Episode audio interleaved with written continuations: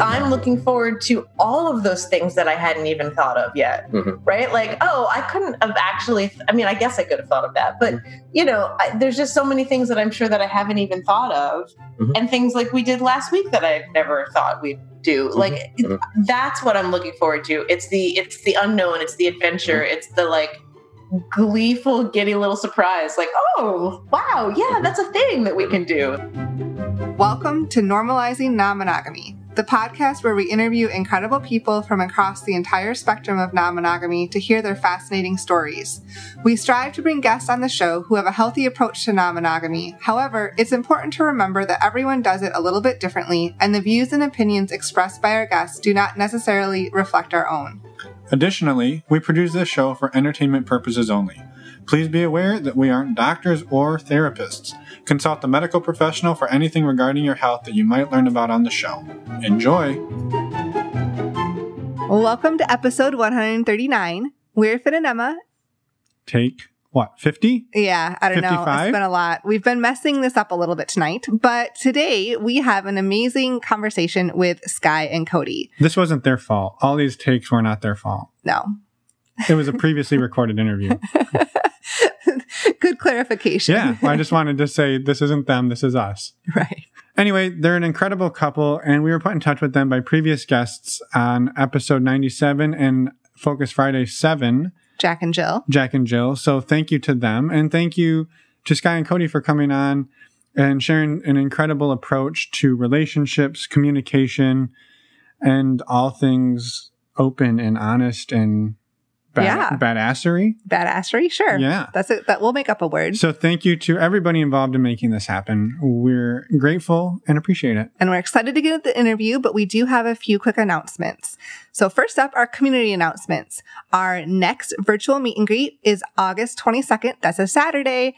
Coming up very soon, and it's going to be starting at ten thirty p.m. Eastern. We know it's a little bit later, but we're excited because we're hoping more people on the West Coast can join. For sure. And if you haven't joined one of these before, they are open to everybody. The cost is ten dollars.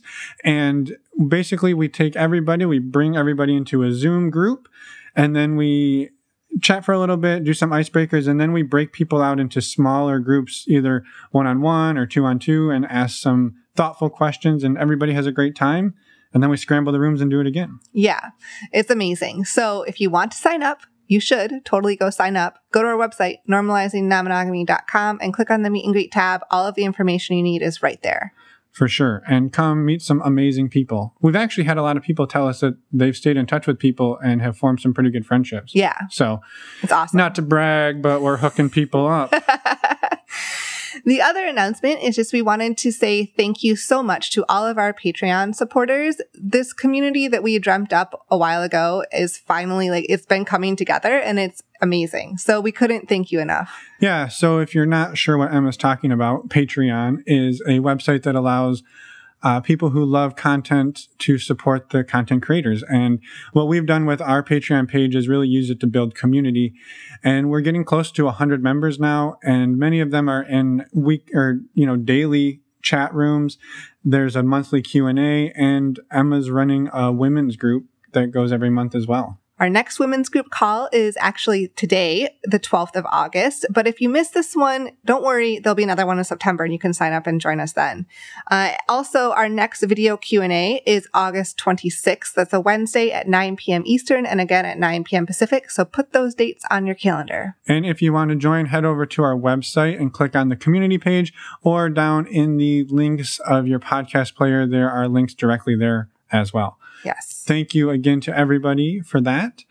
And really quick, finally, lastly, before well, the interview, before the interview, yes, a quick shout out and thank you to our sponsor of this week's episode and most weeks' episodes. These days, yes, most Alt, weeks. Alt Playground. If you're not familiar with Alt Playground, it is an online community and dating site for non-monogamous and open-minded people. And honestly, a very diverse one. Yeah, they started on the East Coast, but they are expanding westward and globally. So you should definitely go check them out. We love all of the new features that they've been promoting and launching, one of which is a pretty cool one, video chatting. Yeah, so if you're tired of getting your Zoom account shut off for, you know, new, sexy fun, for sexy video chats, head over to Alt Playground, sign up, and you can do this from the safety of your own home and without getting your accounts suspended. Yes. Emma and I personally use it daily. We go into separate corners of our apartment and we video chat each other and do unspeakable things. Yeah, it's pretty fun. Is it? You seem like you're suspicious. I could have my suspicions. So if you're looking to sign up and have the same kind of fun Emma and I have, head over to alt playground dot net or to our website, normalizing non monogamy dot com, and click on the links. While you're at our website, you can also go to the Contact Us page. Reach out. We'd love to hear from you. If you want to come on the show or just if you have a question, go and leave us a voicemail or write us an email. Or send us some feedback. Tell us how much you love us. We'll tell you how much we love you. Yeah. It's really great. You can hop on the video chat with us. On Alt Playground. On Alt Playground. Yeah, you never know. uh, yeah. And the other quick thing I just wanted to mention is that on our website, on the podcast page, you can see show notes for every single episode. There are photos of most of our guests, as well as links to everything mentioned in each episode. Faux show. So go check it out. And while you're there, check out this episode with Sky and Cody. Or while you're here. Just keep listening. We'll stop talking. Yeah, we'll stop rambling and let's go talk to Sky and Cody. Welcome, Sky and Cody, to the podcast. We're excited to have you. We know a little bit about you. You were introduced to us by some former guests. Jack and Jill. Jack and Jill. Two-time. Jack and Jill, the best. Repeat offenders, actually. So, yeah. Or thank you. Links to, to their episodes in the show notes. Yeah, shout out to them. So do you mind introducing yourselves to us and to the listeners and to yeah. the world? Perfect. We are um, Sky and Cody, and we're super excited to be here, too. I guess I could say I'm Sky and... I'm Cody. Hi, everyone. Yeah. And we just, we love this whole concept of making non-monogamy normal. Yeah. So really happy to be here and, and talk about our own experience and just share. So thank you. Yeah, it's Wonderful. been, it's, it's been a, a delight listening to catching up on past episodes. I think since Sky and, and you made the initial connection, just hearing the diversity of people's experiences out there and, and how you all create a space for hearing those stories and, and amplifying those voices and, and again, normalizing the experience. It's just been fantastic. So thank you for all you're doing out there. Yeah. Yeah. Well, thank, thank you for that. We appreciate it. So how about a little bit about the two of you? What, I guess, what is Who your... Who are Sky and Cody? Yeah, where does your story start? um. So I'll, I'll give my backstory okay. and then you can do yours. That sounds great. So, um, well, I think it's worth noting that we didn't meet until I was thirty-nine and you know, just about thirty-nine and you were forty-four or something. Mm-hmm. So later in life. So I was married to my high school sweetheart for twelve years. Um, he's still my best friend in the whole world. Um, shout out, man, I will not name, but, um, yeah, it just wasn't a fit. We were best friends and that was about it. So we opened our marriage toward the end as sort of a way of getting around the sexual deficit that I was feeling and just creating like a little spark as a way to sort of like save the marriage, uh, as many non-monogamous relationships can start that way. And needless to say, that didn't quite work out. It, as it turns out, what I really wanted was a partner I could play with and have that like shared experience. And that just wasn't going to happen in that relationship. He's a great guy and that just wasn't what he was into. And so then I was sort of dating a little bit on my own. Um, and kind of came to this place of, actually, one day I wrote a list of everything I wanted in a partner. And I immediately looked at that list and went, well, shit, I'm, I'm going to be single forever because nobody's going to do that. And then it was literally like a month later that, um, actually I matched with somebody on Tinder, this guy right here that I don't even remember swiping on. And in fact, there's no reason I should have swiped on him because he didn't write anything in his profile. And I had this rule of like not swiping on anybody that didn't write something. And so I have no idea why I swiped. It was just kind of this, oh, right. And then he just started writing and we literally texted about nonstop for four days until we had to meet each other. And the rest, as they say, is history. We've been married two years now, a fast and furious two years. And we can get into the non-monogamy part, but that was sort of always, always on the table from the beginning. Mm-hmm. Right. Uh, well, I was curious, Sky, back, backing up just a little bit before yeah. we jump into Cody's side. Did you said you and and your, uh, I don't know, ex-husband sounds harsh if you guys are still best friends, but that's, but that's what it is. It's fine. your former husband, yes. um, you started exploring non-monogamy. And do you mind me mind talking a little bit about what that journey looked like? And uh, just maybe briefly in a nutshell, like how that looked. And because then a lot, you... lot of people open up their marriage, open up their marriages after being together for a long time in mm-hmm. search of trying to find more fulfillment. Yeah, like, exactly like you did. And for you, it didn't work out. But like you said, you were able to dissolve that, continue to be friends, and continue on to continue exploring it. And I just said the word continue a lot, but you get the point. I guess, do you mind yeah. maybe giving us a little more in, insight into how that all works? Sure. I think part of the reason it worked out as well as it did, not to say it was always easy, but we had been friends for six years before we started dating. So we met when I was fourteen. And he was sixteen, and we um, were friends until I was like nineteen. Then we started dating, dated for six years, then we're married for twelve. And at a certain point, I mean, well, actually, if I'm being totally honest and vulnerable, I fell for somebody else and didn't, couldn't act on it morally, but thought to myself, there's got to be a way where like I can kind of be with this person, but also be with this person. And we hadn't really explored much outside of each other. And so we had an open, honest conversation. And I mean, to this day, I still quote him. He was like, well, I thought about it and I couldn't think of a reason not to. So we both had our own experiences. Um, none of them were as like enthralling as our relationship. And so it was good enough for a while. And then I, I realized that what I actually wanted was a far more sexual life in general. And that just wasn't going to happen even in the way that I was making it work within my marriage. And so, yeah, we eventually just decided to dissolve the marriage and keep our friendship because that was what was most important to us anyway. Um, and now I don't know if you guys use the, the app Chorus. It's a dating app. And what happens is that you you don't do anything. You your friends are your matchmakers. And so two of your matchmakers and two of the other person's matchmakers have to choose each you so that generally four people have vetted you before you. I might be huh. getting that a little bit wrong, but there's at least two vetting processes. Anyway, yeah. So now I'm one of his matchmakers on Chorus. And I'm just like, because he wants monogamy. He wants a, you know, and every... my take on relationships in general, and which is why I like ours, is that everybody should have what they want. And so if what he wants is monogamy, he should have that. And I'm all for it. I'm going to help him out. Yeah. um, yeah. But so I just, I had just gotten to a place in that marriage that just wasn't for me anymore. Um, and honestly, because it wasn't for me, it wasn't for him either. That just became pretty obvious. So, yeah. Right. Well, thank you for sharing. And I think it's, it's fantastic that you were able to navigate that. And I'm sure that's a much longer story than, than right. But that you were able to navigate that and come out of it being friends. And I just, it's awesome. So thank well, you. Well, not, I mean, not only that, but like Cody and he are really great friends and do things on their own. And like, yeah, I think it's just a testament to how much we've valued that aspect of our relationship. Yeah. And he's still a very integral part of your life. Both totally. Of your lives. Yeah. Yep. Absolutely. And just the, that enduring relationship and the, and the health of that relationship and the process that led up to that relationship being where it is now as, as someone who's outside of that relationship directly, but just observing it and hearing you and him talk about it, it just speaks to your kind of both of your ability to live in integrity and be honest, mm-hmm. um, and and seek what is best for one another. And I think that's just a very attractive quality. I think that that was very evident when I met you, Skye, mm-hmm.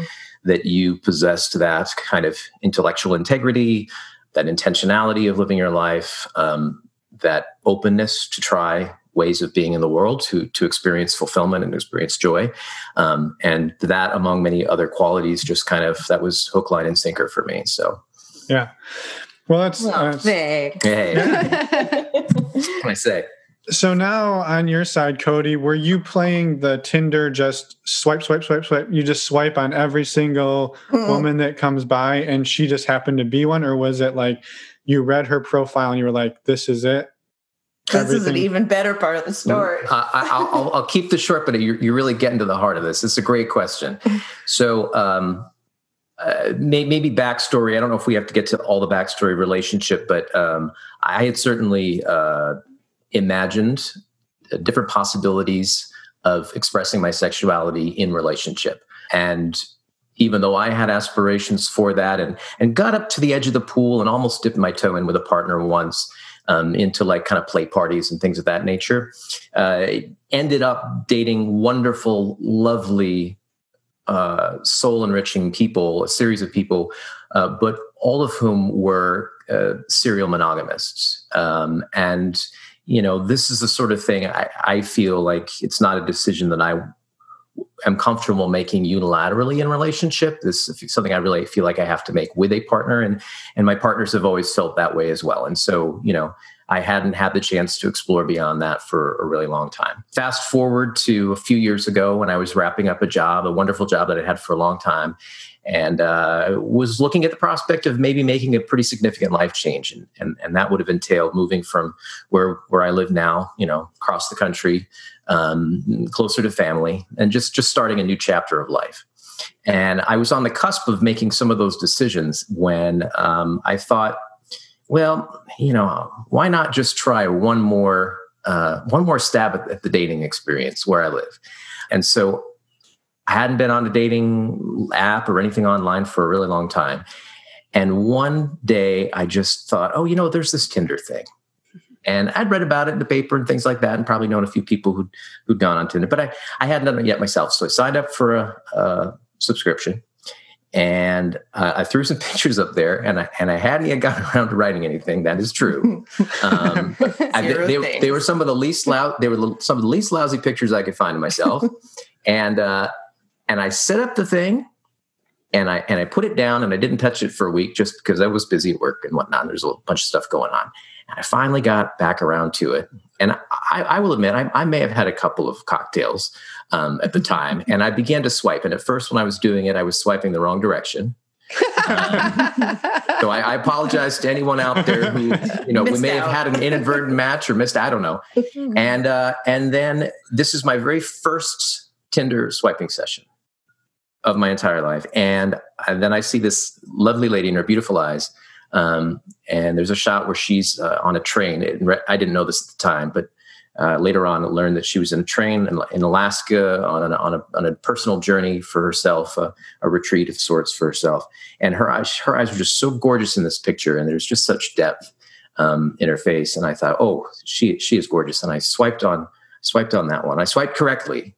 Good thing. Um, fortunately, that would have been even better if you swiped left and she never swiped on you, and somehow you both still, got still matched that, up. Still that. Wait, a double that, negative. Wait, was that you on Tinder with the pretty eyes? Anyhow, uh, what what was it that was the next day? Was it the next day? Mm-hmm. It was the next day. Uh, we matched, and I think I reached out. Fir- mm-hmm. I reached out first mm-hmm. with some some terrible joke. Um, we don't need to get into we don't need to get into the show. But even despite that, mm-hmm. despite that, um, we began to have a, uh, to just sh- open up to each other gradually, safely.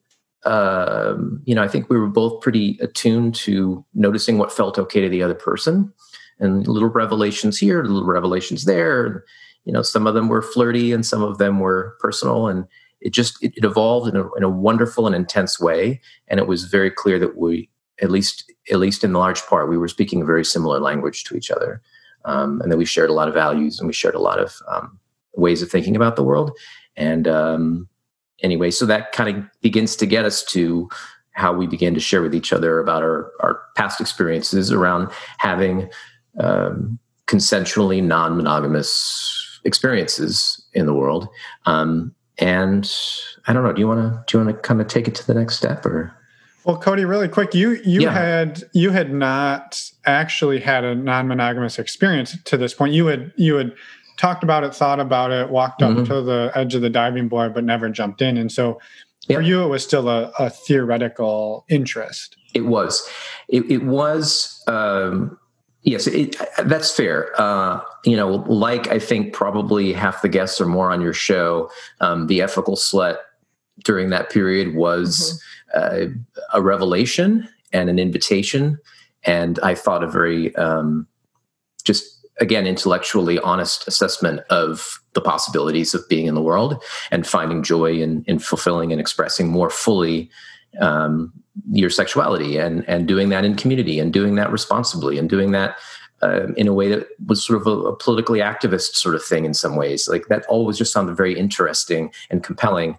And then I sort of sat there and did absolutely nothing with this information for a really long time. I mean, I, I would fantasize about scenarios and possibilities and, you know, I'd certainly look for uh, entrees into that world, but there just were none in the offing um, until I met this beautiful woman.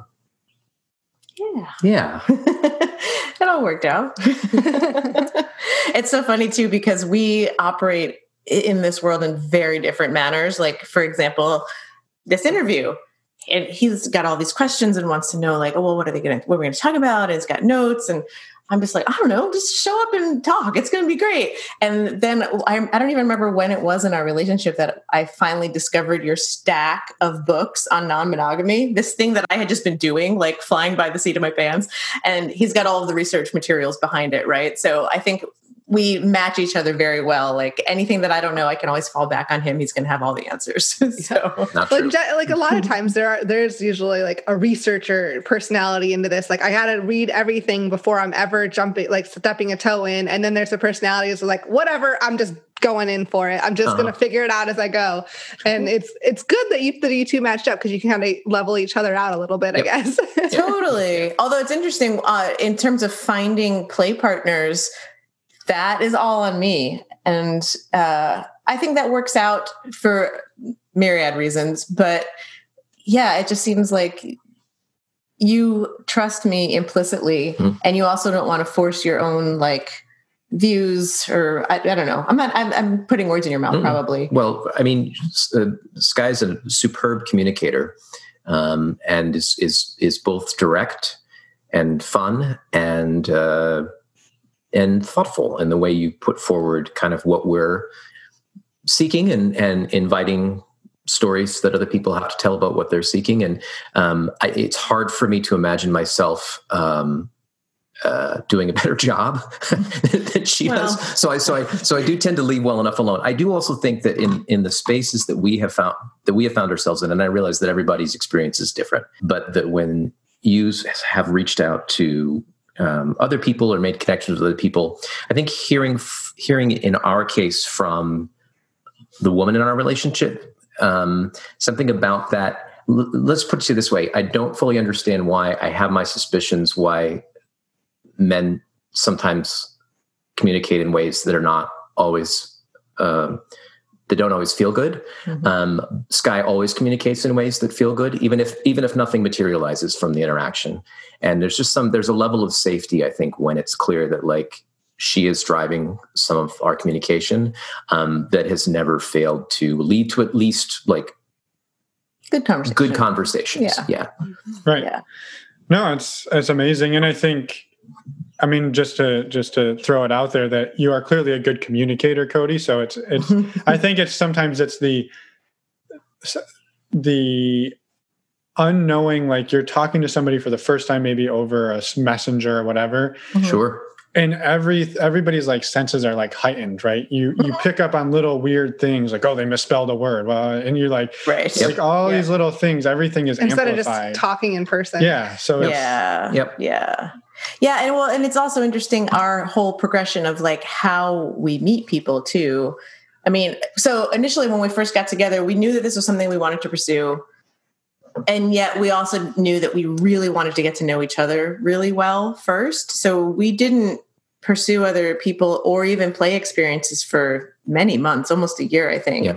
Um, and that was, that was very, that was a conscious decision. Uh, we, when we first, you know, were aware, you know, it was, it was clear that you were completely comfortable in a variety of different potential spaces. And it was evident to you that I was also comfortable in a variety of different spaces and possibilities. You know, we were, we had the overt conversation and said, that's great. What a fun thing we get to have on the horizon and, and as, as a possibility for ourselves as a couple. Uh, what fun. But right now we really want to sink into our own connection, our own sexuality, how we express with one another, learn our bodies, um, because all of that stuff is going to serve us later on if we go into those spaces. If we don't have that foundation, it's it's not as interesting in some ways. And it really has. And I think that the people that we've played with has have mirrored that back to us, if not said explicitly, wow, we really like your connection and sure. what it brings to the table. And so for us, any of these experiences is really, it all comes down to the connection between us and like, it, I don't know, we just, it's just such a like profound relationship tool. Mm-hmm. Seeing your partner with somebody else, seeing yourselves through somebody else's eyes and getting to come back together and like afterwards just look at each other and be like, oh, I can't what? believe we did that. What? And you so... had the thing in, in your thing right. next to the, with the, oh my God. Under, and you're yeah. hanging from the other thing. And yeah, right, right, right. Totally. Exactly. Now, now, now I, now, now I, now I say that that's, I think we, I, well, see if you see if this checks out with you, Skye. Mm-hmm. But this notion that that's what works great for us. Uh, we enjoy that, right? We enjoy mm-hmm. that part, and it feels very relational. It feels very connected. And there is some other wonderful, fabulous, fun single person or couple out there for whom it's really about their individual experiences, mm-hmm. and, you know, and, and they come back into relationship sure. stronger, but not because of the same reasons that we do, right. but for totally legitimate, perfect reasons that work fabulously well for them. And yeah. so, so I, I know we talked about that a little bit in advance, that like we, we're really enthusiastic about our story and we're really enthusiastic about the way that this works for us. But, and I think your whole concept of, of the podcast is, is very much about different people are going to experience this in, in deeply different ways. Mm-hmm. And it's all wonderful. And it's all interesting. So, yeah. yeah. yeah. For example, we've, when we first started, we were going to, Uh, actually, I actually think we only went to two before we decided it wasn't really for us. Like your typical swinger party. And it just struck us as people who have values of inclusivity that it was all like white, heteronormative, with the exception that all the women are expected to be bisexual and all the men are like never to touch each other. So it was just this weird experience of like, well, okay. Interestingly enough, that is kind of what we want. And yet I want to see other expressions happening too. Um, so we we kind of quickly decided that wasn't really our jam. And yet, look, after COVID, like if that's the first thing that's available, we'll be there. Sign us up. Because, what time do the what time do the doors open? Right. Because I, I just I miss being in sexy spaces. But then yeah, then uh, we got referred by a woman we went on one date with, and nothing even ever happened with, um, to this group called Bonobo, which is a Bay Area, although now in the times of COVID, because they've been hosting all of these online parties, it's starting to grow into an everywhere kind of thing. And suddenly we were at these parties where A, you didn't even have to come feeling sexy. If you just wanted to be there and talk to people, you put on your red bracelet. And, you know, you either got a red, a yellow, or a green. Uh, you could probably figure out what those means in general, but they have very like delineations. Um, and It was it was just a revelation. Like everybody was playing in all sorts of different configurations, and there were people that looked different across the board. And it was finally we found this place, and so that is that has become a very special part of our lives. And I um, I hope that you get to talk to more people that are in that group. Um, and then also I think from all of those experiences, we decided that we really just like dating, like getting to know somebody is really important, especially for me. I kind of need to get to know somebody. And so, you know, in the time of COVID, what's interesting is we met a woman, I think March eleventh, and then she was supposed to come over on the seventeenth, which was ended up being the first day of lockdown. And so we both kind of did this like, all right, well, we'll see you in like two weeks. It's fine. You know, and then, okay, two weeks turns into two months. Um, and then we finally had to do like the risk assessment thing because we just couldn't take it anymore. And now the three of us have gotten together every two weeks for, for a while. And she's become a really special part of our life. And she's got, you know, another partner, kids, family, like this, this whole thing. And so we're constantly reassessing risk and figuring it all out. And, you know, um, we just got COVID tests yesterday and feeling good about it. Interestingly enough, one of uh, another woman we used to date is a nurse now that she's doing the COVID test. So she got us through the line extra fast and she did the swabs. And it's like, oh, this whole non-monogamy thing is paying off in ways I never thought. I know. It was, it was, it was the sweetest. I don't, you're familiar with the test procedure. It's uh, yeah. the swab and whatnot. Um, I, I, she said something when we were, it was uh, one of the drive-through ones. And she said something along the line. She's lovely. She said something along the lines of um, like, oh, good. Now I get to put something in you. Right. Yeah. yeah. She may have commented on, like, she's like, oh, your gag reflex or lack thereof. You'll be fine. Just open up. Like, okay. Yeah. So, I mean, it's, it, we have definitely had to figure out what feels best for us as we're moving forward. Um, and so currently it is playing with, you know, one to two other people Um, at a time. And that's not just because of COVID. I think it's just because we just get a lot out of the intimacy of that connection. Um, love sex parties for just the energy of it. But we also are really well aware that things change in relationship all the time. And so um, the, one of the very first, maybe it was our second date, Cody asked me, he like looks across the table, he's like, how would you feel about having a weekly relationship meeting? And I was just like, oh my God, marry me. Yes, I would love a weekly relationship meeting. I didn't realize until that moment that's exactly what I've been like missing and wanting my whole life. Um, and so we we do, we have our, we call them, it's a SOTR, which stands for State of the Relationship.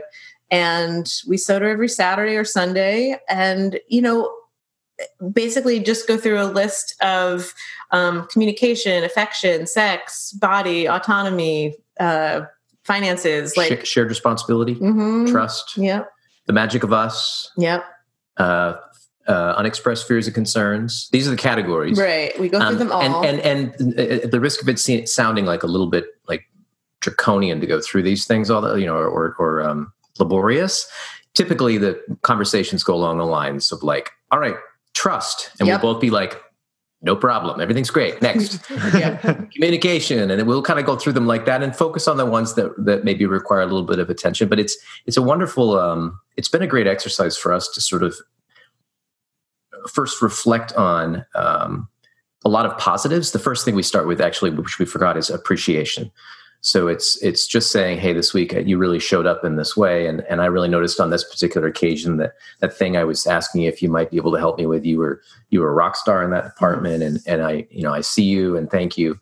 Um, and everything everything else just kind of follows from there. But it is a chance for us to sort of talk about the things that come up in any relationship that could be a little awkward to, to talk about on like a Tuesday, because life is happening and it feels a little inconvenient, or it feels like it's not the right time, or you don't want to ruin like the flow, or you're having a really great time, but you're reluctant to just, but the, it's in the back of your head and you, you want to bring it up. But so this is just a time on the weekend when we know, hey, you're going to have a chance to talk about that thing and your partner is going to listen to that thing. And, and I know it's sort of an odd thing to bring up possibly on a, like a normalizing non-monogamy broadcast, but it works for us insofar as it really gives us a lens to like reflect on our process of being in a relationship, and also when it when it's relevant about how expressing our sexuality factors into that, and how yeah. sharing space with other people comes into that. And it just kind of integrates it a little bit more so that it doesn't feel like it's kind of like this one-off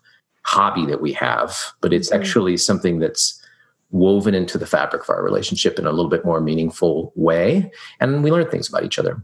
Yeah. And then we also are like kind of always open to the idea that things are shifting and changing, because we go through this every week and it is really different from week to week. Sure. Um, and so, yeah, maybe one day we'll be like, uh, I don't know. For me personally, it's forty-one now. I'm just like, oh, maybe if menopause is like just really the pits, then yeah, you should go out and have sex with all these other women because I will want that for you. So, you know, I'm just, I'm thinking like, just randomly, but anything could happen, and being open and having communication around that and allowing for relationship to be fluid while also being really grounded together. It just, it is really the relationship that I've always wanted and never really knew how to put into words. So mm-hmm. feel really lucky. There's, I a, there's a high five happening over here right now. Yeah. Just for your listeners. All right, I forgot this was yeah, the for, podcast. For your listeners, that was yeah. a high five. I did not see that. Yeah. That's no. amazing. And thank you so much for sharing that tip, because I think it could be useful for a lot of people. Uh, I have one quick follow-up question. Do you mm-hmm. take notes during this meeting, or is it just like a fluid conversation? Because I could see like my note-taking tendency to be like, write all this stuff down, but that's not necessarily always the point. No, we have the actual meeting agenda written down, all the things that we go through. And if there's something that I know we are going to want to circle back to, I'll put it on um, like a little addendum at the end. There's like always sort of like a to-do list, right. which used to be like, talk, call the roofer or get the plumber over here, because we were doing a lot of work on right. the house. And now it might just be like, go over how we want to feel after our time together on Saturday. You know, like, what is it that we want to get out of connecting with um, this woman we're seeing, or, or whoever? Um, or like, you know, should we check in with your brother? Or, you know, something like right. that.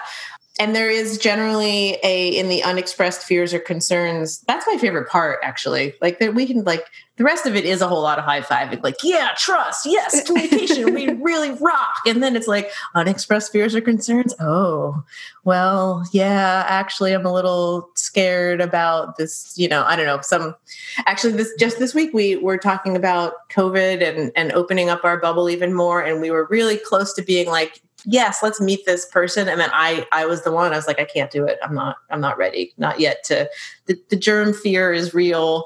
So just stuff like that. Mm-hmm. And, you know, having a partner that I know might be disappointed by that, but knowing that I can say it anyway. Right. Is right. And, and, and I think this, my mind goes to our earlier, earlier in the discussion when this idea of like, we make decisions bilaterally, or we make decisions mm-hmm. together, um, that if you feel that that's not something, like that's an established sort of, I don't want to say ground rule for us, but that's an established operating procedure. If if one of us just has sort of reached that limit and is not comfortable with whatever arrangement, it's not really a, it's not problematic. It's actually part of trusting each other and mm-hmm. part of, part of operating as a team. Right. Um, that, uh, you know, I, I don't want you, Sky, to be in a situation that you don't feel comfortable with ever. That that doesn't. That's not going to be sexy. That's not going to be fun. It's not going to be interesting. Yeah. Um, and uh, and I and I know vice versa, you feel the same. Yeah, and that's the kind of thing that I think should apply across the board to all relationship. And I don't think that our even our uh, weekly check-in is something that, I mean, everybody, right? If you're in relationship with somebody, why not check in with them? Like it, it's. I think it's doubly necessary when you might be sleeping with other people, mm-hmm. but. Um, Yeah, there's always stuff to to check in about. And I don't know, I I I, I like non-monogamy or polyamory or, you know, consensual, ethical, whatever you want to call it, as being its own sort of form of just regular relationship, right? Mm-hmm. It's just relationship. And that relationship of all kinds involves some sort of work. So I don't think it's that's that much different. No, no, it's and it's amazing. And I think, again, thank you for sharing all of that. One of mm-hmm. the things I was hoping maybe we could kind of go back a little bit to mm-hmm. when you're, you're sort of your worlds collided and you said, well, we spent the first couple months focusing on us.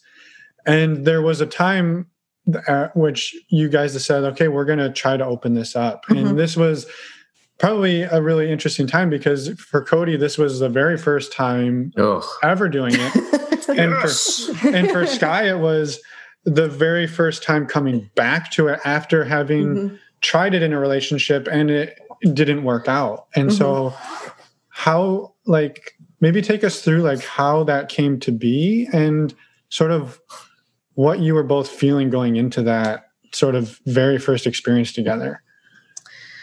Well, define experience, because we had, first we went on a few dates that never went anywhere. And even that, and actually I'm kind of glad they were, they were sort of like little baby steps toward actual experiences. And it was just exciting to like be in the possibility. Mm-hmm. Um, and they were lovely people. Right. So, and I was going to say, that's even a big step, like to the, like for somebody to talk about it and fantasize about it in the bedroom versus like, we're literally going to get in the car, drive to a restaurant, uh-huh. and sit across the table from another couple. Uh-huh. with the possibility that we could all end up having sex together. Like, that's mm-hmm. a huge thing for somebody to even fathom. Sure. It's true. Yeah, you're right. It was, I will say the first two dates, I think, were single women. Mm-hmm.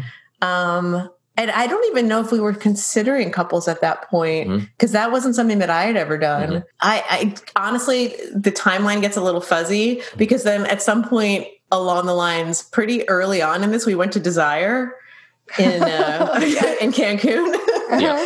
um, and then it was just like, but, okay. But we know, so, so but I want to, I want to stick to the question though, yeah, sorry. a little closely. and, and, and that, um, that notion that I have the sense that, Skye, you may have been a little bit more matter of fact about it, because I think you had dated, you had been dating more recently and with more frequency than I had mm-hmm. relative to that point in time. So the notion of going on dates perhaps wasn't as, as far afield for you emotionally. Mm-hmm. Um, not to say that we weren't both excited and, and a little nervous and whatnot. I think of the two of us, my guess is that I was the more nervous and the less composed mm-hmm. going on these first dates. I was super excited.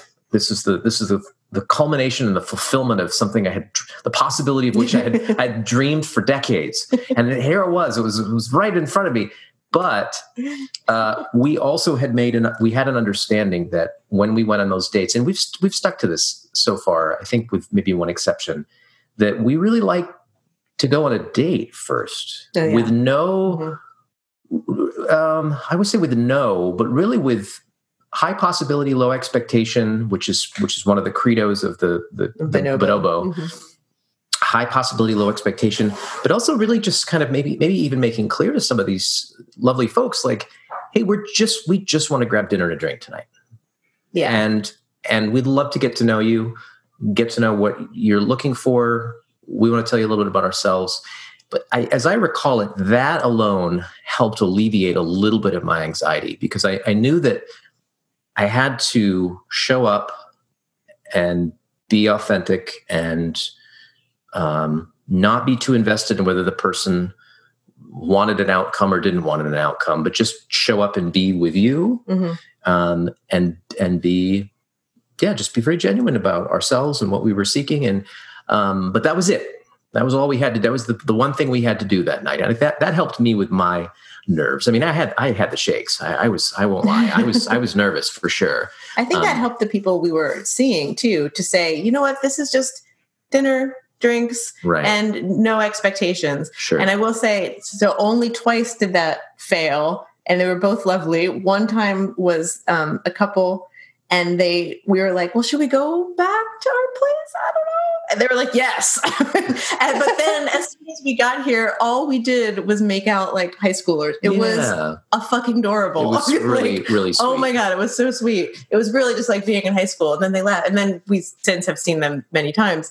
Um, and are like some of our favorite play people. Um, and then the other uh, was a woman who I, I think it was pretty clear via text that like, we weren't just going to have drinks. So, well, we, we, inv- we invited her to a, we were going to a, uh, what is it? An on-site party, an off-site party, an on-site. It was an, it was a, it was a play party essentially. We invited her to join, right. and this is after there had been, which is the beauty of texting and the apps and everything, is that you can do some of this preliminary. I mean, I'm, I think I'm older, much older than everybody here, and I remember the day when you had to do all of this in person. And sounds terrible. Boy, it took a lot of time. right. Um, and be, being able to do some of this, just establish consent, establish, at least establish temporary consent. Consent is an ongoing conversation always, of course, but to establish preliminary interest, preliminary consent, some shared, you know, shared values, uh, some shared interests, and then, and then be able to move into a space that's potentially pleasurable and, and sexy and safe. Um, Yeah. It's easier now in that way because we mm-hmm. communication tools we have. So that was, the, that was, those were, yeah, those were the two times that we, yeah. that we didn't adhere to our practice of. Yeah. You know. Yeah. No, I think it's good because, right, there's a lot of people out there who say we, oh, we, you know, we never play in the first date. That's the, like the one liner, right? Sure. And I think it's a great motto to go by because like you said, it, it, it relieves the pressure of like, I have to pretend to maybe be a little something that I'm not, because I don't want to mm-hmm. screw it up, because if sure. I do this right, we're going to get some tonight. Yep. And if you yeah. and if you throw that out and you just say, I'm just going to be me, yep. right. I, I don't care what these people think, because the goal is to meet authentic people. Totally. But, but then not be so hard to the rule that, like, if everybody's like basically pawing at each other, you're like, well, I think it's okay. Like, we're still, yeah. we're adults. We can go right. do what we want to go do, right? Yes. Right. Yeah, that, right. that that's also fine. Sure. And that would be fine. I mean, I'd be totally down for that if that was something that we kind of, like, talked about first. I don't know. I, I sure. like to have a lot of things sort of laid out before play is happening. Sure. I mean, to the to the point where I think we've actually sent, like, our latest S T I results to people just to be like, see, yep. look, we're doing it. We yep. did the thing. Yep. Um, so yeah. And I, I think our, our early play was just a lot of, like, dates that didn't go anywhere. And then sex parties that we only played with each other. Um, still fun. It's very fun. Still fun. Yeah. Because you look to your right. Hey, yeah. You look to your left. Hey, but that's, everybody's having a good time. It's it's a very sexy space. That was fun. Yeah, but that that also was what I think when dating started to really speak to us as, like, the clear path, because we, I mean, I, I'll speak for myself, but I think we both really kind of want to get to know somebody before we're playing with them. Um, and so, quote unquote, the lifestyle, like, just really was great for that. Mm-hmm. That that does seem to be a, mo- a model that works. Mm-hmm. And even when we were at Desire, uh, not to keep bringing it back to there, but um, it was just nice to see other people who operated in that way. And we also saw some people that were maybe not using the same level of consent or thoughtfulness that we would particularly like to bring to the table. But, um, you know, there's a little bit of something for everybody at mm-hmm. a place like that. Mm-hmm. And so mm-hmm. we met some really, really great people there. Yeah. And I'm curious, like, what made you want to go there? Like, take that leap of, of going, like you said, a couple dates here and there and, like, a couple sex parties, but then just, like, jump. Oh no, we're just going to go on a vacation. To I was going to say, yeah, if, if Cody was shaking and nervous going to dinner, like, getting on the plane to Cancun has got to be another level. It's so I, interesting because I feel like you, I don't remember this shaking nervousness. I feel like I was with a man who was born for this moment. um, but I, I can sense that maybe internally it felt a little bit different. As far as why we went there, I think it was, I don't even remember who found it. We were just talking about places to go be naked. Yeah. Um, and pri- pri- prior to this meeting each other, I think I had spent more time naked around other people than Sky had. Sure, sure. And yeah. Sky has very quickly either caught up or exceeded the, in that department, because I don't she's know what I she's was, she's a natural yeah. yeah, she's a natural nudist. Um, and we uh, yeah, we got to, for folks, I'm sure most of your listeners may be familiar with, but for folks who aren't, then Desire is one of the resorts in, in Cancun. That's a, a lifestyle kind of place. And, and, uh, you know, there, the beach and the, the pool and things like that are places where you don't have to wear clothes if you don't want to. And, and, uh, obviously it's a very sexy atmosphere, and there's a certain, certain type of play that happens there, and a certain, certain, group of people. We wish it was a little more inclusive. We wish mm-hmm. everybody had the chance. We wish it wasn't so expensive. Some of that stuff isn't really aligned with necessarily some of our, like, extra sexual politics, but there it is. This mm-hmm. is the reality of the world we live in, and we have to find our moments when we can. But um, yeah, you got, we walked in there, we got to our lovely little Uh, uh, whatever room by, right by the beach. And I, I go to put the bags down, and I turn around, and this one over here is buck naked, just wading into the water. And I was, was like, right there. I was like, I was like, all right, she's, she's a natural, she's a natural. This is, this is going to work yeah. out great. That place was really fun. I know I am a, uh, as we were talking about this beforehand too, I just, I go to bed pretty early, and nothing there starts until eleven. So I was, by the end of it, really tired, yeah, yeah. but um, that's okay. I would do it again in a heartbeat. All we were right. actually planning on going back uh, before COVID ruined everything, but well, it'll, it'll happen eventually. Real short, at the risk of uh, uh, rambling on on the on the Can- Cancun part, but I think leaving there, especially just sort of dipping into the lifestyle, like now m- more fully, like really, like f- you know, finding our breath and expanding into it a little bit and seeing where it lands on our bodies. Um, I remember leaving there And sure, we had sexy experiences, and sure, we were naked by the pool, and sure, we, you know, had this kind of sort of exotic experience and a few sexy moments and things. But really, it was the lovely, lovely people in the lifestyle that we didn't play with at all, mm-hmm.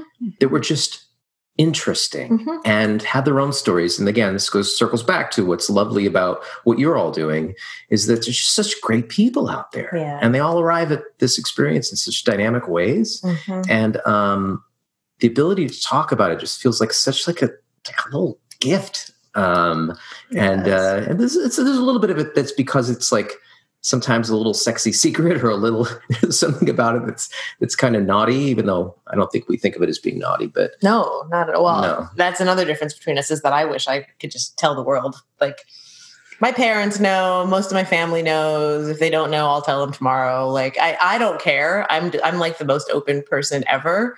But I also don't have a career where anybody would care. And I'm actually about to start training to be a sex and relationship coach. And like, this is my, my world, and I love it. And I love expressing my sexuality, and, and I want that for everybody. And I feel like, you know, one way to make that sort of happen is by just being an example and being like, hey, you, you can talk about it. It's cool. Um, so, and you're a little bit more reserved when it comes to that for uh, many reasons, and they all make sense. And I'm, I'm clearly not like pushing you to do anything, but um, yeah, it's just, it's this interesting place of like, I, it almost makes me want to stop my foot like a five-year-old and be like, everybody just say what you're doing. Like, it's really not that big of a deal. And I mean that for monogamous people who are like, you know, there's so many like hetero guys getting pegged right now. And I'm just like, let's just talk about it. It's cool. It's fine. Like, there's no, there should be no shame around sexuality for anybody, for any reason ever. And so yeah, I'm, I'm just gonna. I'll stop. That's my. That's so Sky, my. Ten, that's my ten thousand cents. Sky, Sky, tell us how you feel about this. Yeah. No, and I, I think you're super legitimate and valid in all of it. And that, like, if everybody were willing to do that, then Cody wouldn't have to be scared, right? About yeah. saying what he does, and it's just.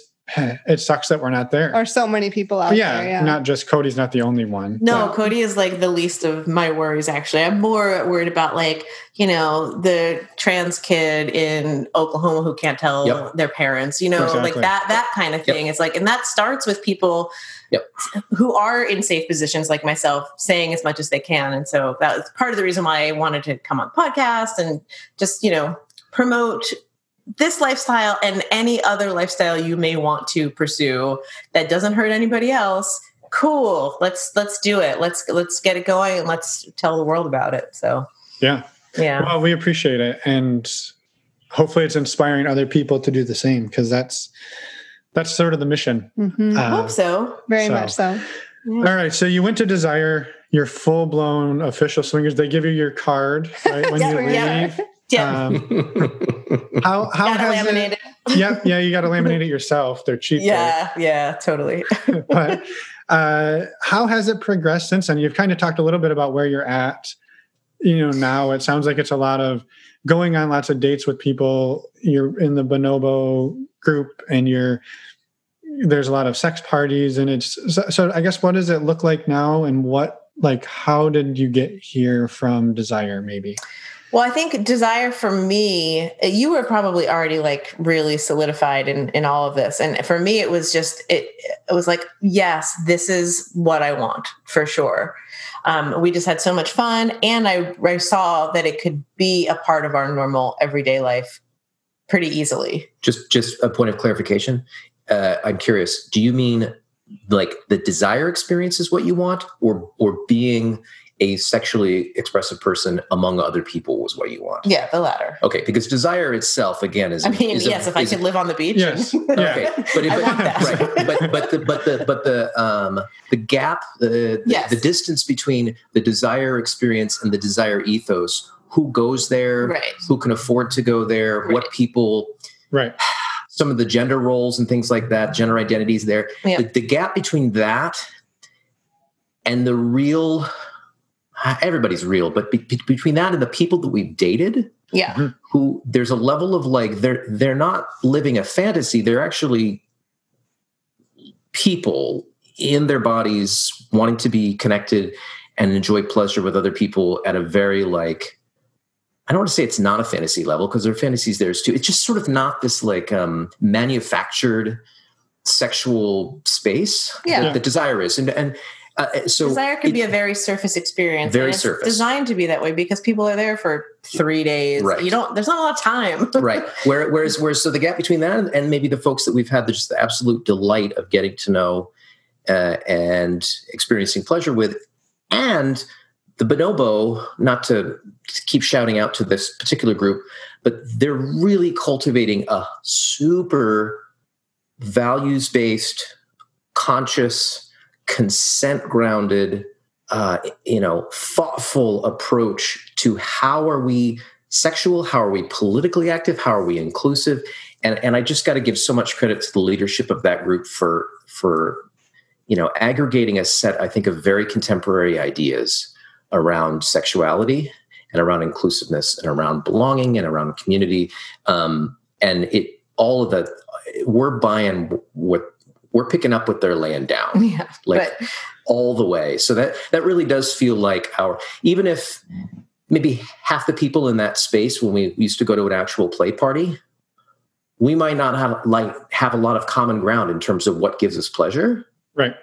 Intellectually, And and sort of from a value standpoint and in terms of an alignment standpoint, it just felt like such a more like evolved approach. Yeah. Yeah. yeah. And yeah. yeah, in our normal day, like our regular lifestyle-y world, we're more dating individuals than we are going to those right. But that's parties. True. That's that's yeah. true. That's true. Right. But if we're gonna go to parties, it's gonna be their parties. And they've been having online parties during COVID. So oh it's been, that's been great. Oh boy.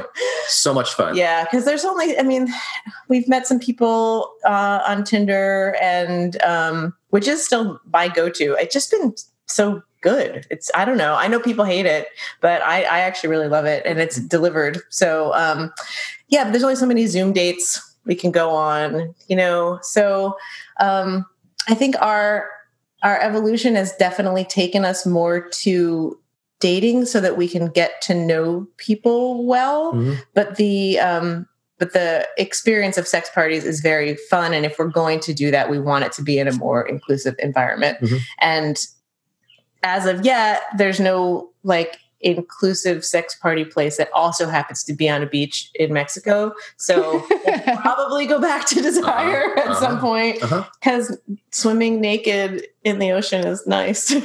we know, we know the struggle that you're uh, battling there. Yeah. We, we, yeah, we can relate to that. Completely aligned. So yes. Wonderful. It's good to know. I was wondering, you, you touched on it earlier about you like to get to know people because Well, it, it had to do with um, not playing with people on the first date. And it was mm-hmm. really around, we'd like to have some conversations about what you're into, our safety, our health, mm-hmm. and those types, and the consent, all of those pieces.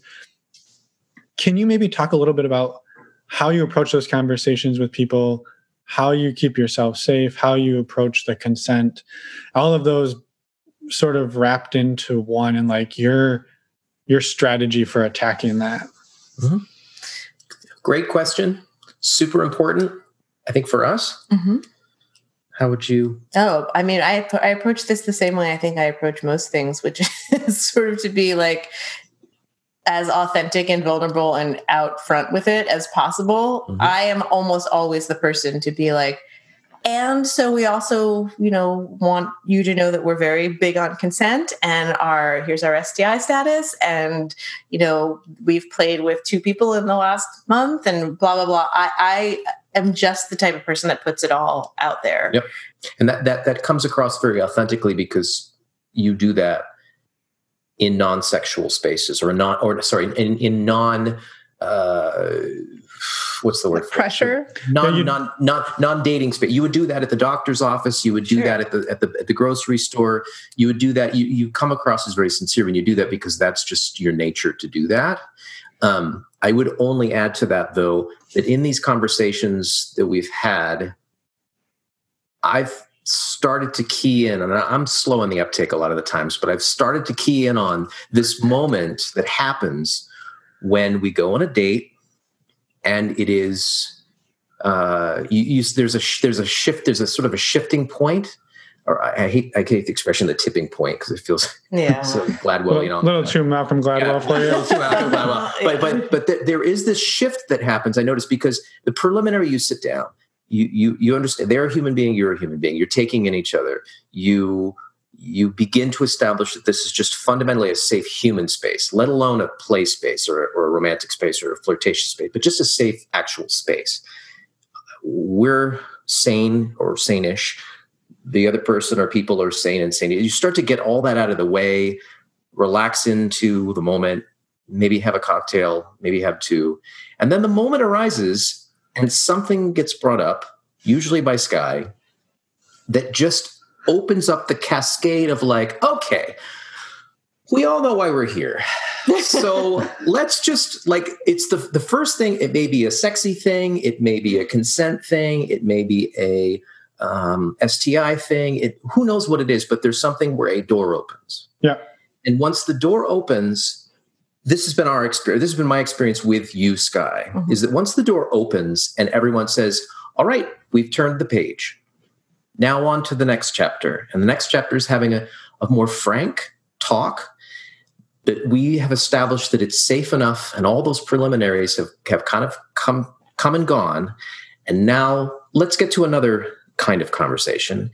And once that door opens, it's it, it to me, it's felt easy mm-hmm. every time that we've done it. It's just knowing when to open the door mm-hmm. and opening the door in a way that, you know, I guess more importantly, doing all the work before the door opens to just establish, hey, we're safe here. And yeah. and we we want you to have a positive experience, whether we play or whether we don't play. Um, we want to hold this space. Uh, I think by me being as open as possible about us and our status and what we come to the table with, uh-huh. it gives people the permission to also open up and be step into that vulnerable. Yep. Yep. At least I'm hoping for yep. that. Yep. Well, yeah, yep. it is. It's kind of an invitation, right? And if they mm-hmm. if they dodge it or sidestep it, that tells you a little bit too, right? Oh, yeah, sure. Absolutely. Yeah, yep. and and generally speaking, we have not even met in person with people who have been dodgy around anything, even via text or, or messaging online. Um, I, I I really like to vet people before we meet. I mean, gosh, especially now. So sure. yeah, it's it's there's got to be some sort of connection there. Sure. Beforehand. Yeah. Yeah. yeah. I was curious, you know, uh, Sky, you've alluded to the fact that you do meet women. Have you always known that you're bisexual? And I guess I'm assuming this, or has it something that you've discovered over time? It's really interesting, um, and I appreciate the question because I don't know. I mean, I I think I've always been attracted to women, but I also think women are so overly sexualized in our society that we are just thought we're taught that women are the sexual beings or the sexual, I don't know, creatures to be desired. It's a really weird thing for me to actually kind of intellectualize. I kind of just go with my gut. Um, I have. I won't say never, but the idea of dating a woman exclusively on my own is not something that really ever appealed to me. I love being with women when the male gaze is present. And I love watching, um, I would say my partner, but really Cody, because you're the only one that I've actually really enjoyed this with, um, seeing you with other women. Mm-hmm. Um, it's kind of like, oh, I bet that I look like that when he does that to me. Like, that's, wow, how cool. I just get to see it through that way. And it's also really freaking hot. Um, and I love kissing women, and boobs are awesome. You do love boobs. I do. You love boobs. You really love boobs. I do. I think you love, bo- you love boobs more than I love boobs. And boobs are great. That's true. That is probably true. I, I'm, I'm holding up two hands right now reflexively. Yeah. You can't see this, but I'm doing it. Yeah, but um, I, I, I really do. And, and yeah. Uh, with the, the woman that we're currently dating, we have such a strong emotional connection yeah, yeah. that I could actually, I was like, oh, maybe I could date somebody, yeah. but also that's kind of not what we do. Like we don't date right. b- by ourselves at the moment. Right. Um, so I'm just happy to say I'm totally content. Like I am getting all of my needs met in that way, but it is interesting. Um, and when you fill out all your profiles on Cassidy or, um, A P G. I was just doing the the the one that you guys are promoting. Um, they they do always make you say woman bisexual. Right. And I click it because, like, yes, I'm gonna have sex with a woman if Cody's there. Yep. I'm not sure it would happen otherwise. Yep.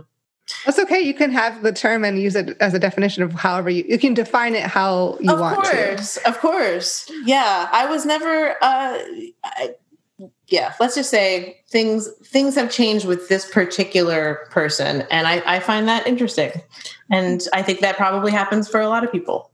Mm-hmm. Yeah. And, you know, who's to say with the next one, it's not now you've turned it on and you can't turn it off. Right? Of course. Like, right. It's, it's a situational, right? Some people are, you know. Totally. And women are friggin' amazing. So, yeah. Amen to that. Yeah, I was going to say, I can disagree. Yeah, right. Something, something. Men also, all right. Many of us have in common. Um, uh, I will say, uh, it, it, I know this question wasn't for me, but I just, uh, as something that I observe for you, Skye. Mm-hmm. So you you would it's fair to say that you identify as a sapiosexual. Definitely. Uh-huh. Yes. And that goes to that goes to why that first date is really important, and why the communication is really important, and why knowing something about someone else and how they how they express themselves and what they want and and how they think and and uh, what's important to them. That's help. That's a turn on. Mm-hmm. That's a, that's very much a turn on for you. And and I want to say it's as much a turn on for me. I don't think it quite is, but it but. It, I'm trying to get there, but no, I, I love I love the sapiosexual identity. I think it's, it's, it's very it's very hot, and you obviously leverage it wonderfully. Um, but to watch you and your intellectual and your emotional connection with uh, the woman we're dating is just so beautiful and is so lovely for me to see, which gets me to something that we uh, a, a term we've been bandying about since pretty early in our relationship, which is this notion of compersion. Mm-hmm. Um, and that, and that, uh, we're super lucky. We both, I think we both feel super lucky that both of us just relish seeing the other person receive and, and pleasure. give pleasure and, and, and, and just feel fully themselves. And, it, and, uh, I have, I have, oh boy, I can look back on my early dating life, and I can, I could list, uh, we we don't have enough to, this is a whole other podcast of uh, episode of the times that I have felt deep, deep jealousy um, in relationship and uh, over nothing, over ridiculous things. And we, you know, there's a whole conversation around why that's the case and how perverse that is and all that other stuff. But, you know, you read The Ethical Slut, you read some other things, you hear about other people's experiences, you hear about The, just the delight in being like, I love this person to death. I absolutely adore them. My job right now is to make sure that they're having the best darn time they can. And that could take all different kinds of, that could look yeah. all different kinds of ways. And just to know that in, in Skye, and I think Skye, you for me, that our delight in seeing the other person feel wonderful things and do wonderful things is, um, part of what makes this all possible. Yeah. And when you talk to other people about it too, it can be kind of scary. I remember having a conversation with my aunt and uncle. Like I said, I, I, I just blurted it all out. Um, and I think my uncle said something along the lines of like, well, why would you even test it? Why, you know, why open Pandora's box? And I was like, I love this man. I want him to be happy. If he finds somebody else that he's going to be happier with, yes, I want that for him. And even as the words are coming out of my mouth, I was like, that's maybe a, a step too far for some people to understand, but I really do feel that way. I really do. Like I, I, and, and who would want to be with someone knowing that they would be happier with somebody else? That feels weird to me, right? Like I want you to be as happy as possible. Right. And if that's not with me, well, I don't want you to be with me because that makes me feel shitty too. Right. So it's, I don't know. Maybe I'm a little out there on that one, but I really do believe I don't think that. so. I mean, no. I think a lot of people feel that way. Okay, well, and good. I, and I think the hope is, right, you, I mean, your goal isn't like, well, let's go find Cody someone better so he's no, happier. No, like, right. that, that isn't the goal, but the goal would be like, right. let's let's do amazing stuff together so he's happier than he could ever want to be, and I want to be a part of that sure. with him. Yeah. And exactly. and if ultimately that one of you is not happy, like to confront that and to talk about it and be like, okay, what can we change? What can we do? Or is this relationship not working for Correct. us anymore? Yep. So yep. having like those relationship check-in, weekly check-ins are part of all of that. Yep. Yeah. Totally. Yeah. The communication is is absolutely everything. And it make it makes it makes space for whatever degree of radical honesty is possible. Mm-hmm. Which And that's a pretty hard concept, even for me to wrap my head around. Um, but I feel like what's happening for us, what's happening for you, what's happening for many of your listeners, it, it, it's certainly, it's moving along a trajectory that radical honesty is part of the conversation at its best. Mm-hmm. Um, whether it's honesty with yourself about what you desire or what you're comfortable with or what you're not comfortable with, um, or radical honesty with your partner, um, it's, it's a different level. Yeah, no, very true. And I, I mean, I guess I think like you guys have shared so much amazing stuff. I know. I feel like we could have this show go on for like three hours. I know. Yeah. But you know, we can, we can always do a part two and a part three, we'll come but back. I, yeah, well, and I was, I was maybe had a couple final questions. And one of them mm-hmm. is, are there things, or maybe what are some of the things, one or two, whatever number you pick, that like you haven't had the chance yet to experience together that you are excited and looking forward to or hoping That's that you get so to. Interesting you should say that. So uh, this lovely woman we're dating is also seeing another woman, and she threw out the idea of the four of us being together, and I was like, holy shit, yes. I don't know why I do. And then I look at Cody like, can you think you can handle three women? And then I was like, oh yeah, he can handle three women. So um but it's and, and and the listeners can't see it, but Cody's literally just like staring, staring ahead, like, but I think the, the real answer to your question though is I'm looking forward to all of those things that I hadn't even thought of yet. Mm-hmm. Right? Yeah. Like, oh, I couldn't have actually th- I mean, I guess I could have thought of that, but mm-hmm. you know, I, there's just so many things that I'm sure that I haven't even thought of, mm-hmm. and things like we did last week that I never thought we'd do. Mm-hmm. Like mm-hmm. that's what I'm looking forward to. It's the it's the unknown, it's the adventure, mm-hmm. it's the like gleeful, giddy little surprise. Like, oh, wow. Yeah, mm-hmm. that's a thing that we mm-hmm. can do. So that's, that's my mm-hmm. answer. Um, that's, a, that is a great question. And I'm not sure what I can add to your response. Um, I want you to say something totally weird. Like, oh, should I tie a balloon to my cock and then have three midgets? Or no, no. Okay, they're, no? It's little people. Okay. Yeah. So, um, uh, not in her fantasy. Yeah. Oh, right. Fair enough. Fair enough. Fantasies are fantasies. Yeah. Okay. Um, so, yeah, I guess kind of going back to the honesty part is is is you know a super big, a great gift in being in a relationship with you is, um, you know, just ourselves, the two of us alone in our in our house or at a hotel room or wherever, we're still making discoveries about things that feel good or, or disclosures or a fantasy or, or a new thing that, you know, you or I haven't even necessarily been kind of like keeping under wraps for a while, but it's something that you, you see out there in the world or you conceive of and, and you bring it to your partner's attention. And we've been able to do this with each other recently and be like, hey, how do you like, could we try this thing? And we do. And like, I don't know. I'm super old, you guys. I, I and we've been to, we've been together for two years, but it's felt like we've been together for a lifetime. It and it's still like such a little precious moment to be like, oh my gosh, we did a new sex thing today.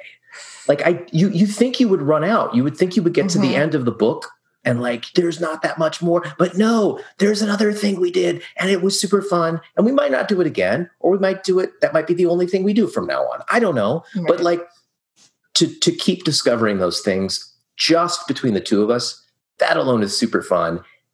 And as long as we can keep doing that, then I feel like the sky's the limit when it comes to like being with other people.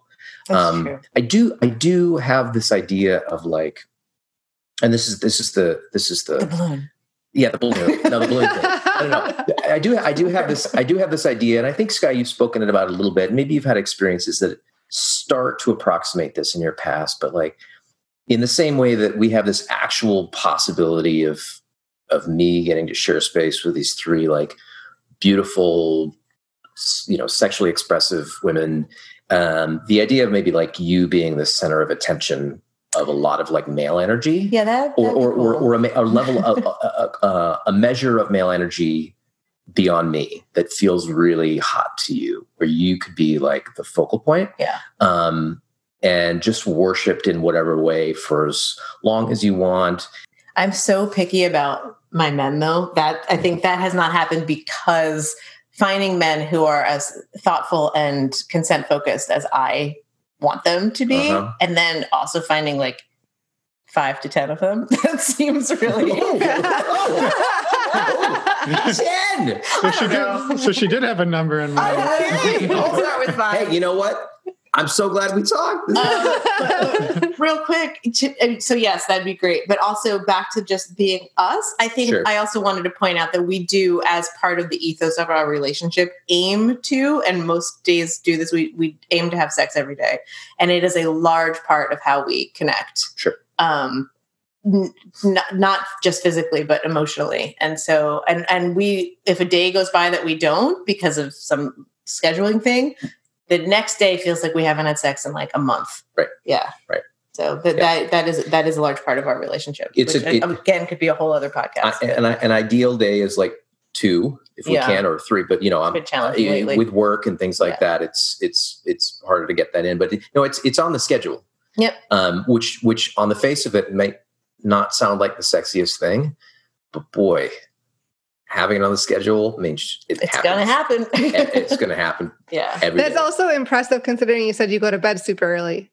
yeah, no. And I don't like morning sex either. So we're, it's, it's fitting in there around two in the afternoon most days. Yeah. Just when the schedule works out. Yep. So we'll see. We'll see. Yeah. Yeah. But uh, that it is a big part of things. So yeah. um, that's amazing.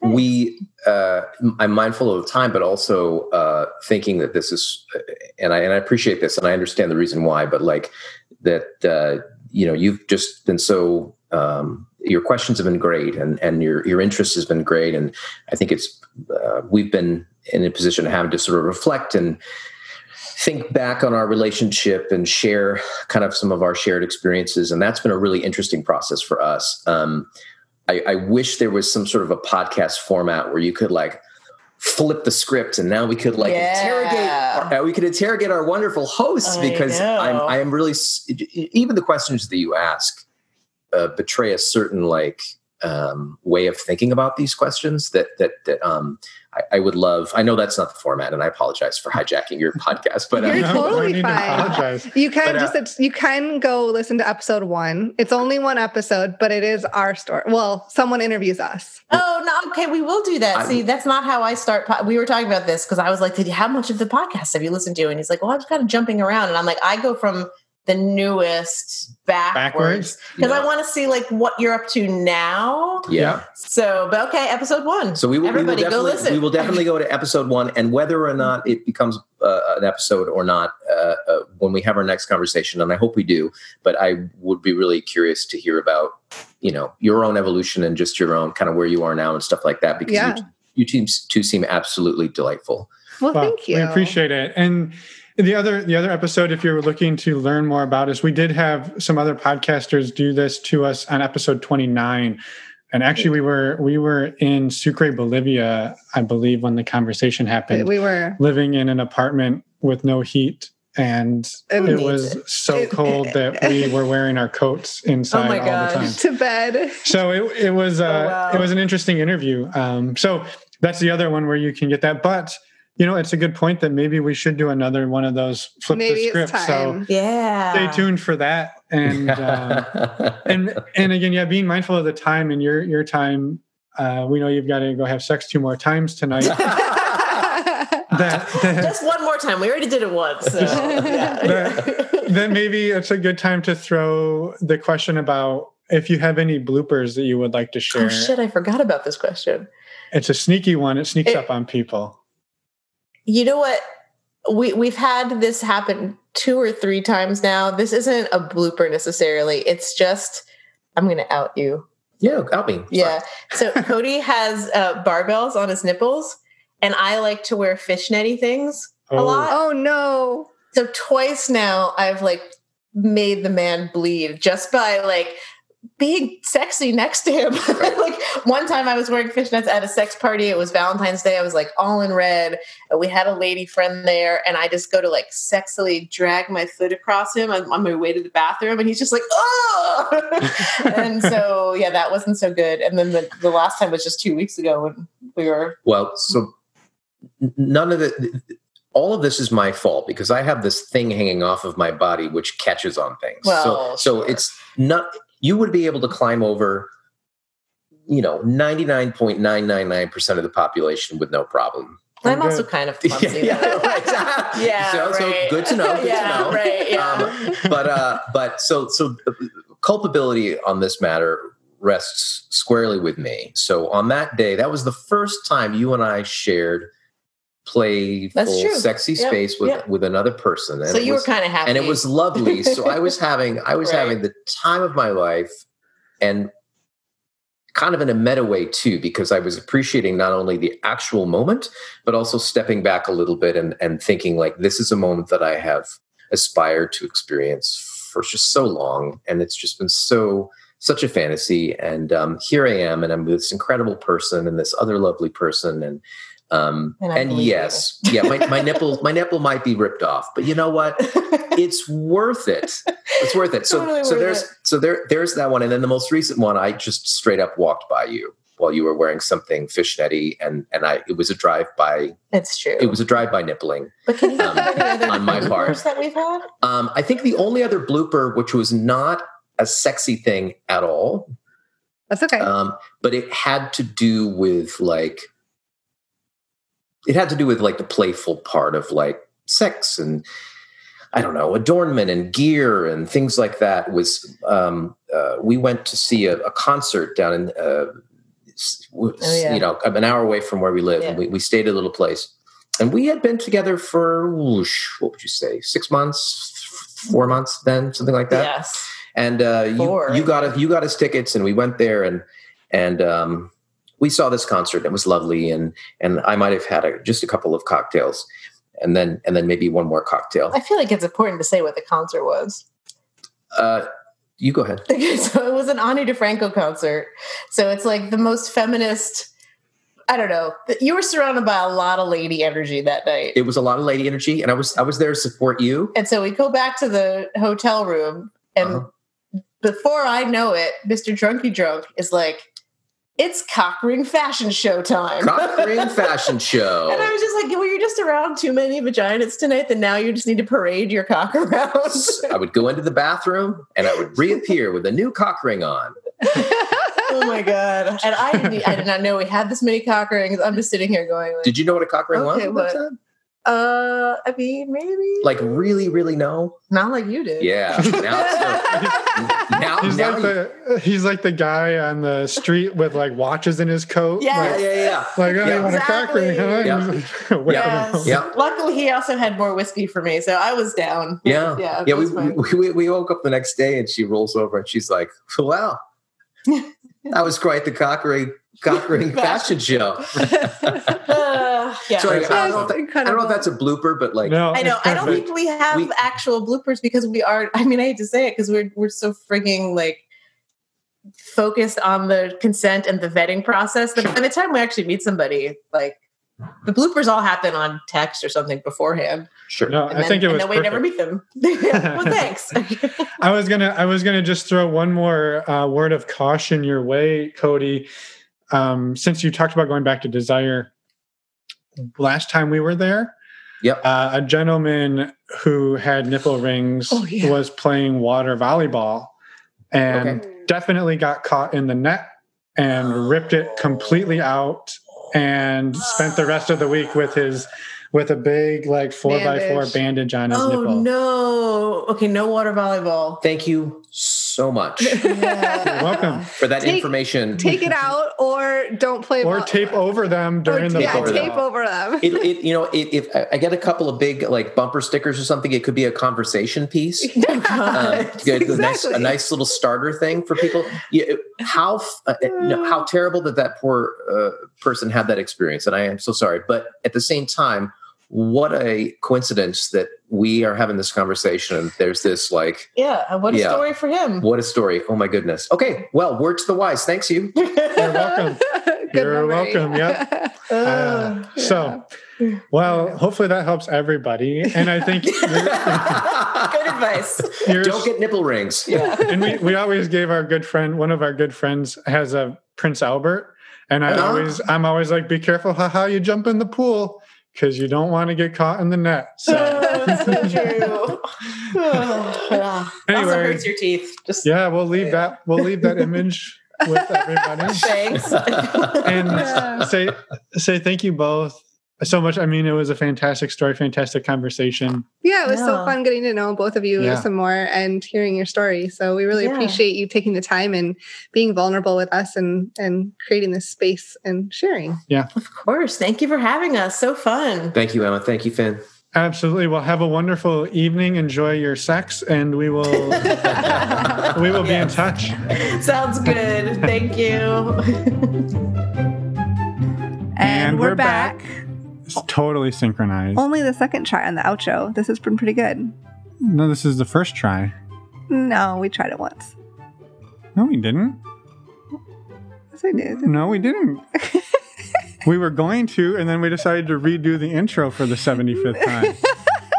We never no, did the outro. I swear we did it. No. Anyway. We can go to instant replay. We've got our Alt Playground video okay, chat going in the corner. We already deleted it. So anyway, speaking of which, Alt Playground. Yeah. Remember to check out Alt Playground for all your sexy video chat features and needs. So you don't get kicked off your Zoom account. Or your Google account or your Skype account. Yes. Anyway. Thank you so much to Scott. To Scott. Oh, hey, gosh. Scott. To Sky. and We're not, we're not redoing this. Just keep rolling it. Thank you for real to Sky and Cody for coming on uh, for... I mean, all of the awesome stuff you shared. And I, I can really say your names, Sky and Cody. Thank and I you. know that we are probably going to be enacting the state of the relationship meeting between the two of us. Oh, yes, for sure. Emma completely forgot what we were talking about. No, I didn't. It's like she wasn't even I there. Was, I was still on trying to pronounce their names correctly because yes. I messed it up. So thank you for real for everything. Um, again, I don't know how many times I have to say that because Emma keeps forgetting what we're doing. One quick note, though, the state of the relationship, like Finn said. All we, of the notes are in the show notes. Yeah, the notes from that, uh, like their categories that they ca- talked about are in the show notes. So if you want to go check them out, maybe instate that in your relationship like we will be doing. You should totally do that. And once again, thank you. And thanks to Jack and Jill. And thanks to Jack and Jill. And thanks to everybody for being awesome. And for somehow you're still listening at this point. I know. No idea how that happened. Um, next week, if you decided this wasn't too ridiculous, we have another interview, believe it or not. With Jane and Jay. Jane and Jay. And they actually have a pretty awesome story, too. Yes. We can't give any spoilers, though. No, we can't. But so come back. Next Wednesday, go to our website, normalizing non monogamy dot com. Sign up for the meet and greet on August twenty-second. Sign up for our Patreon. Our next Q and A is August twenty-sixth. And reach out to us. Yeah, and if your name is Scott, uh, come and come on the show. Because apparently I want to say that name. That's, yeah, Emma's already ready for you. And uh, we look forward to it. Bye, everyone. Thanks so much for listening.